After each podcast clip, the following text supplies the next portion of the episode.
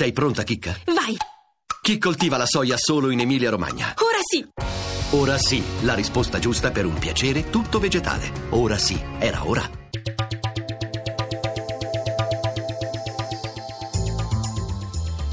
GR1 Economia.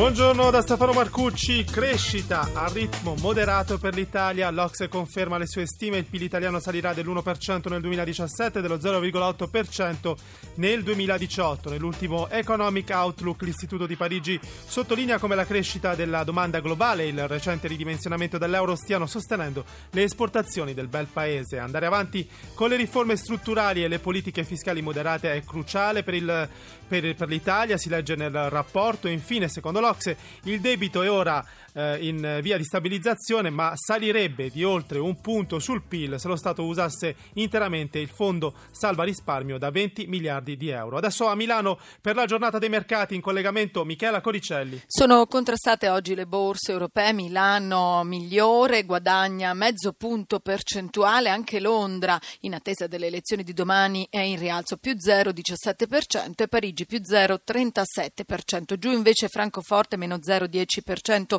dopo il dato sugli ordini dell'industria tedesca di nuovo in calo e va giù anche Madrid meno 0,55% dopo l'acquisizione del Banco Popular da parte della principale banca spagnola, il Santander, per un euro per scongiurare il fallimento dell'istituto.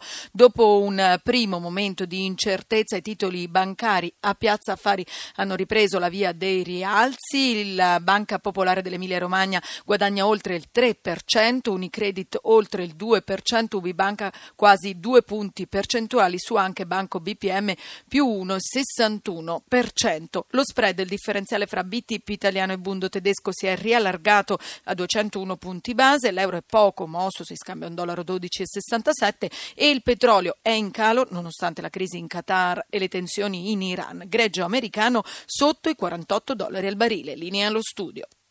Periodo ricco di scadenze fiscali per i contribuenti. Entro il 7 luglio la presentazione del 730 tramite intermediari. Molto più vicino il termine per il versamento dell'acconto dell'IMU e della Tasi. È il 16, il 16 giugno. Luigi Massi ha sentito a proposito il presidente di Confedilizia Giorgio Spaziani Testa.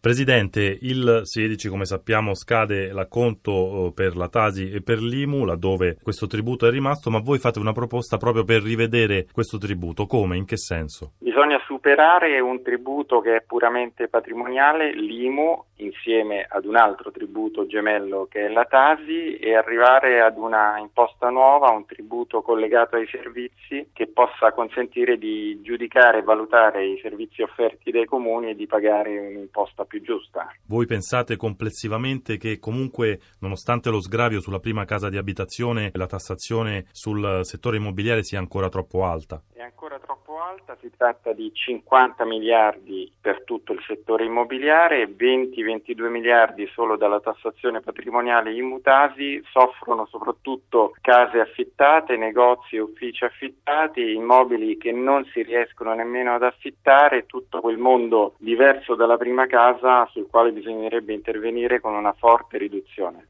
Sono sempre di più le aziende agricole guidate da imprenditori under 40. In Lombardia, secondo la Coldiretti, ce ne sono 271 in più solo nel primo trimestre del 2017. Per loro nasce una nuova applicazione su smartphone. Ce ne parla Claudia Mondelli. Un'agricoltura che piace, che piace soprattutto ai giovani che creano la pasta proteica dai legumi, i tulipani alle porte della città o la vernice che nasce dalle bucce del pomodoro.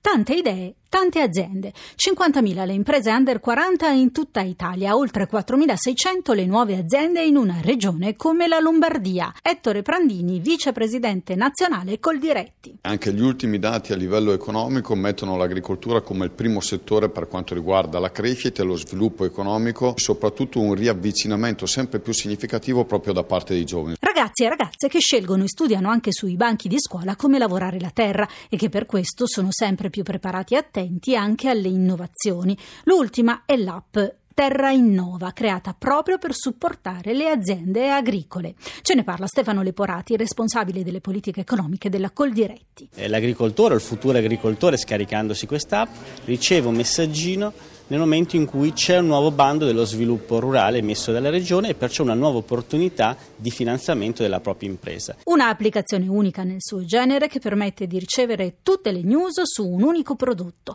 ed ha anche la possibilità di realizzare un vero e proprio business plan. Grazie a Cristina Pini e Eraldo Bellini in regia, ci fermiamo qui, buon proseguimento su Radio 1.